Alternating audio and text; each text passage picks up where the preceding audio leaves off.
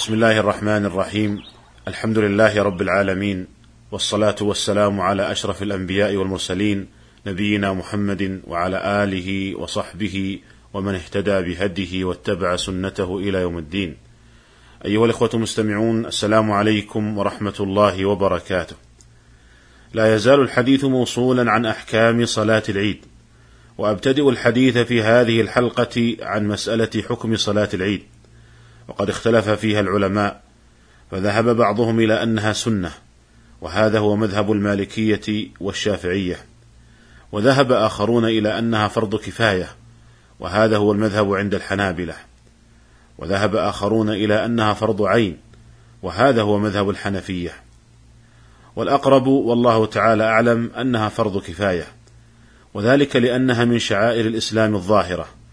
ولهذا أمر النبي صلى الله عليه وسلم بإخراج العواتق والحيض وذوات الخدور مع أن الحيض لا يصلين وإنما يعتزلن المصلى ويشهدن الخير ودعوة المسلمين وكل ذلك مبالغة في إظهار شعار الإسلام في هذا اليوم وهذا من شأن فروض الكفايات لا فروض الأعيان.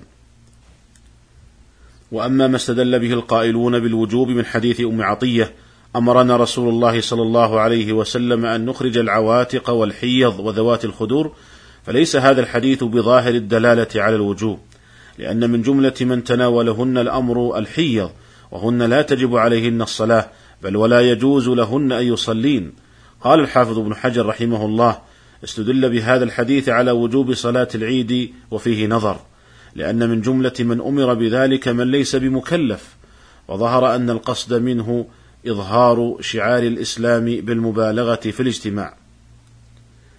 والسنة لمن ذهب لصلاة العيد أن يخالف الطريق فيذهب في طريق ويرجع في طريق آخر.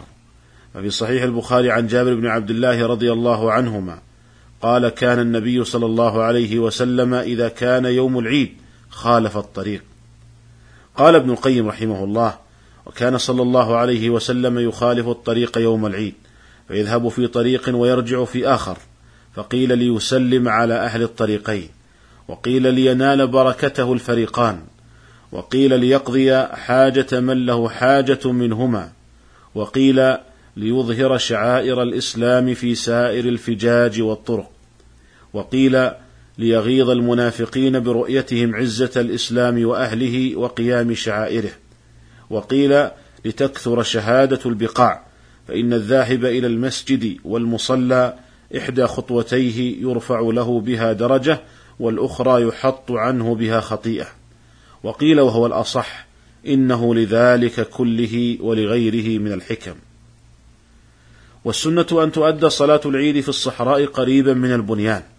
هذا هو هدي النبي صلى الله عليه وسلم وهدي خلفائه الراشدين وهدي خلفائه الراشدين رضي الله عنهم من بعده.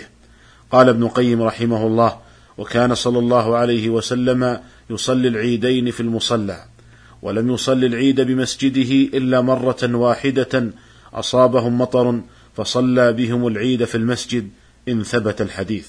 انتهى كلامه رحمه الله. وهذا الحديث الذي أشار إليه ابن القيم لم يثبت فقد أخرجه أبو داود وابن ماجه وفي سنده رجلان مجهولان. والسنة تقديم صلاة العيد على الخطبة. وقد رأى بعض خلفاء بني أمية تقديم الخطبة على الصلاة لأجل أن يستمع الناس لخطبتهم لأن من الناس من كان ينصرف ولا يستمع للخطبة. وقد أنكر على هؤلاء الولاة من أنكر من الصحابة. جاء في صحيح البخاري عن أبي سعيد الخدري رضي الله عنه قال كان رسول الله صلى الله عليه وسلم يخرج يوم الفطر والأضحى إلى المصلى فأول شيء يبدأ به الصلاة ثم ينصرف فيقوم مقابل الناس والناس جلوس على صفوفهم فيعظهم ويوصيهم ويأمرهم. قال أبو سعيد فلم يزل الناس على ذلك حتى خرجت مع مروان وهو أمير المدينة في أضحى أو فطر فلما أتينا المصلى إذا منبر بناه كثير بن الصلت فإذا مروان يريد أن يرتقيه قبل أن يصلي. فجبذت بثوبه فجبذني فارتفع فخطب قبل الصلاة. فقلت له غيرتم والله. فقال يا أبا سعيد قد ذهب ما تعلم. فقلت ما أعلم والله خير مما لا أعلم. فقال مروان إن الناس لم يكونوا يجلسون لنا بعد الصلاة فجعلتها قبل الصلاة. والسنة أن يكبر في الركعة الأولى ست تكبيرات بعد تكبيرة الإحرام والاستفتاح. قال الموفق بن قدام رحمه الله السنة أن يستفتح بعد تكبيرة الإحرام ثم يكبر تكبيرات العيد ثم يتعوذ ثم يقرأ. هذا هو المشهور في المذهب أي عند الحنابلة ومذهب الشافعي. وعن الإمام أحمد أن الاستفتاح بعد التكبيرات اختارها الخلال وهو قول الأوزاعي ثم قال الموفق وأيما فعل أي من الأمرين كان جائزا. أي أن له أن يكبر ثم يستفتح ثم يأتي بالتكبيرات الزوائد أو أنه يكبر ثم يأتي بالتكبيرات الزوائد ثم يستفتح والأمر في ذلك واسع إن شاء الله. ويكبر في الركعة الثانية خمس تكبيرات سوى تكبيرة القيام. لحديث عبد الله بن عمرو رضي الله عنهما أن النبي صلى الله عليه وسلم كبر ثنتي عشرة تكبيرة سبعا في الأولى وخمسا في الثانية. رواه أحمد. ويرفع يديه مع كل تكبيرة. وروي عن ابن مسعود رضي الله عنه أنه كان يقول بين كل تكبيرتين الله أكبر كبيرا والحمد لله كثيرا وسبحان الله بكرة وأصيلا وصلى الله على محمد النبي وآله وسلم تسليما. وهذا الذكر لم يرد عن النبي صلى الله عليه وسلم وإنما روي عن ابن مسعود.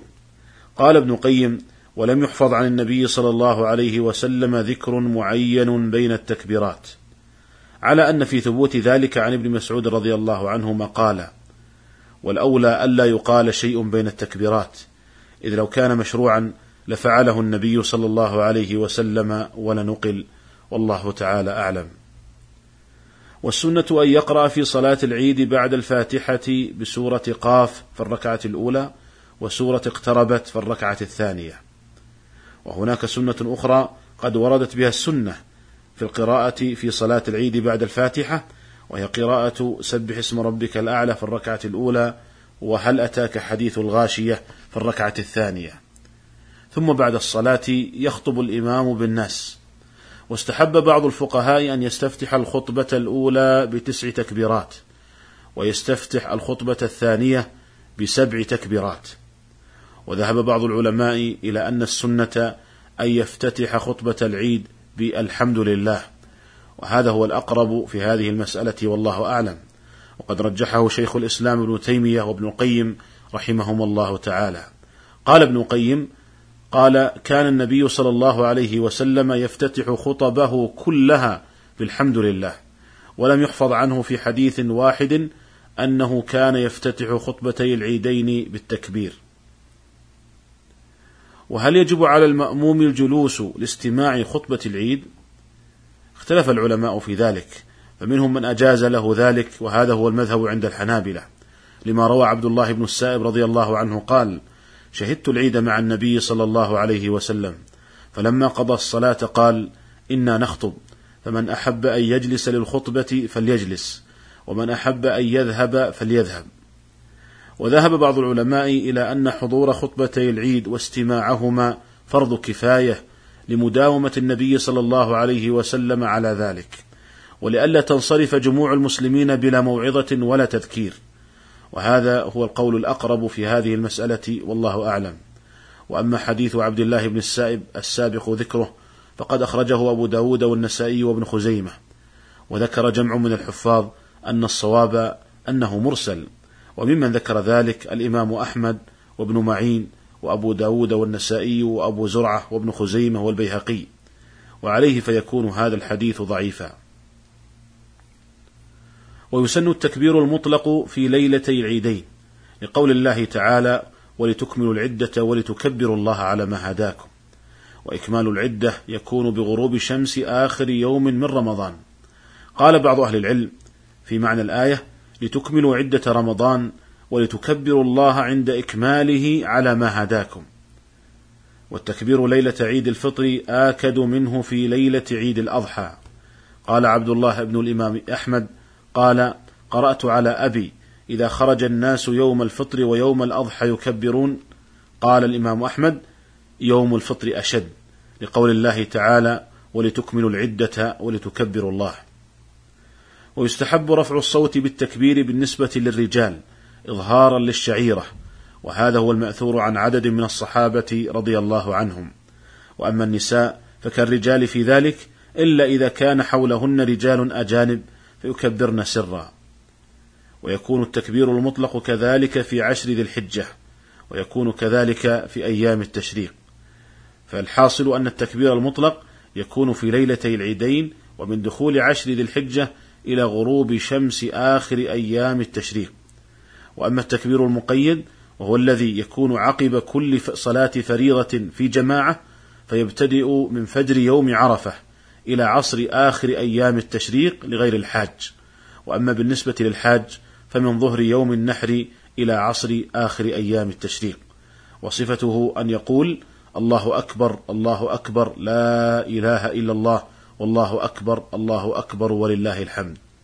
أسأل الله تعالى أن يرزقنا السداد في القول والعمل وأن يوفقنا لما يحب ويرضى من الأقوال والأعمال وإلى الملتقى في الحلقة القادمة إن شاء الله تعالى. والسلام عليكم ورحمة الله وبركاته.